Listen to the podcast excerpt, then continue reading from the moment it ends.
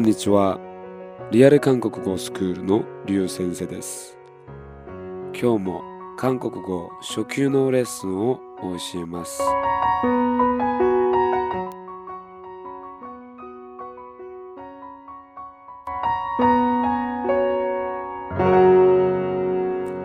はい。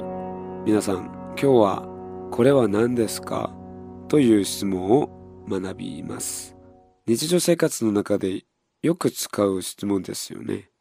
この前に何々ですにあたる家よ、家よを学んだので、このレッスンが終わったら、これは何ですか？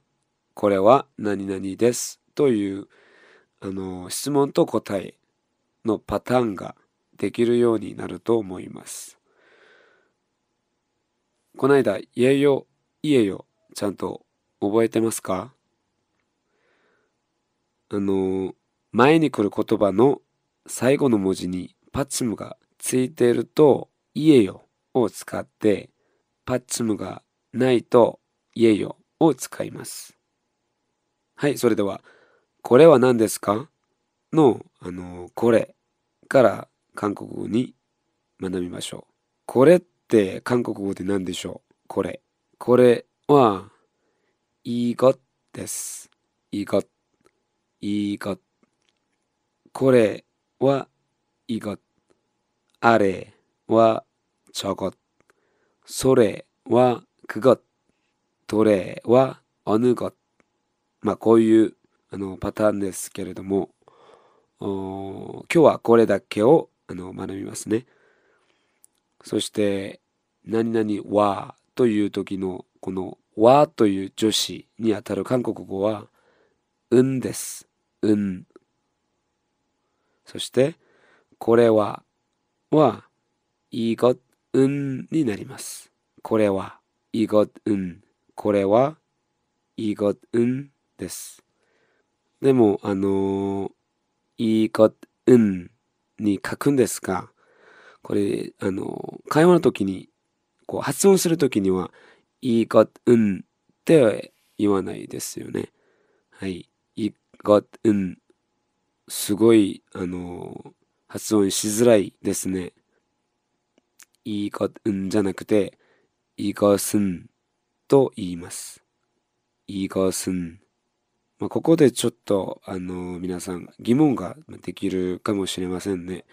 なんで、いいか、うんって書いてあるのに、いがすんと読むのかと、ややこしいなと思うかもしれません。これは、あの、韓国語のレオン化という現象なんですけれども、そんなに簡単ではないので、別のあのレッスンで教えますね。でも今日、あの、簡単にまあ、少しだけ説明してみますと、パッチムはやっぱり発音しづらいですよね。それを発音するときに自然とこう発音しやすい方向にこう変わってしまう。で、変わってしまったことがもう法則になったことなんですよ。パッチムを持っている文字の次に子音がない文字が来ると、あの子音がない文字ってこうカングルではこう丸の形ですよね。例えば、あとかおとか、こう母音だけのあるあの字があるんじゃないですか。そういう子音がない字が来ると、前のパッチムが次のこう子音になる現象なんです。例えば、さっき学んだ、あの、い것んを例えにすると、い것のこのパッチム、こう、塩パッチムなんですよね。こう塩パッチムって、こう、スー発音。で、この次の運は母音だけがあるんですよね。なので、この塩パッチムが次の運の塩になって、運じゃなくて、すになることなんです。そして前の文字のパッチムが移動したことなので、あの、パッチムはなくなります。それで、イーゴースンになります。イーゴースン。パッチムがもうなくなったので、もっと発音こうしやすくなったんでしょう。イーゴースン、イーゴースン。レオン化現象はここまで、まあ、説明して、次に行きます。今日学ぶもう一つの表現、何ですか？という疑問形ですよね。何ですか？って韓国語で何ですか？何ってあの韓国語で無は、無は。ですか？は、いんにか？ですか？いんにか？で合わせて何ですか？無は、いんにか？니까무엇입니까この무엇입니까もさっき説明したこうレオン化現象が適用され、무엇입니까になります。무엇입니까で、これは何ですか이것은무엇입니까이것은무엇입니까이것은무엇입니까になります。でもここで、あの、会話の時にはこれ をあんまり使ってないですよね。硬い表現なので、公式場、例えば仕事や発表の時とか、そういう場では使われますけれども、普通の会話の時にはこう言わないですよね。で、会話の時にはもっと簡単に言います。それを、あの、学びましょう。いいこすん。これはもっと簡単にこう略されて、いがんになります。いがすん、いがん、そして、もうしみか、これは、燃えよ、燃えよ、になります。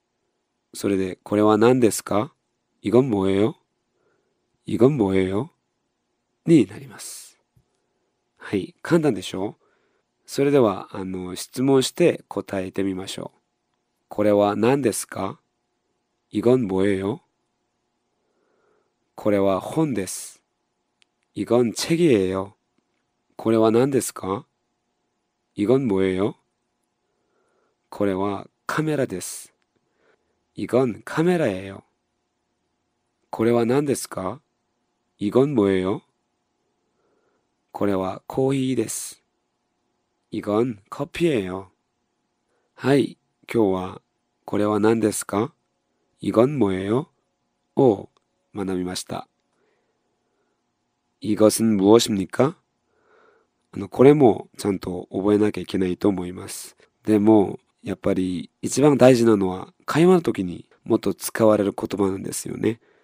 それでもっと簡単ですし、이건뭐예 요？ これをもっと身につくように練習してください。 はい、今日はここまでです。また会いましょう。